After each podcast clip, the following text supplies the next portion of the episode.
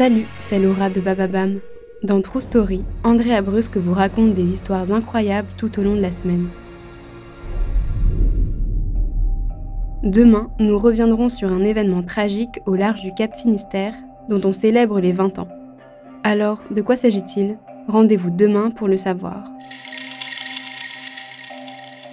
Mercredi, à l'occasion de la Journée mondiale de la tolérance, réécoutez l'histoire de Ruth Bader Ginsburg, la femme de loi qui est devenue une icône aux États-Unis. Et vendredi, c'est le jour de Vénus, la déesse de l'amour. À cette occasion, c'est bien une histoire incroyable qu'on va vous raconter, mais surtout une love story, une histoire d'amour.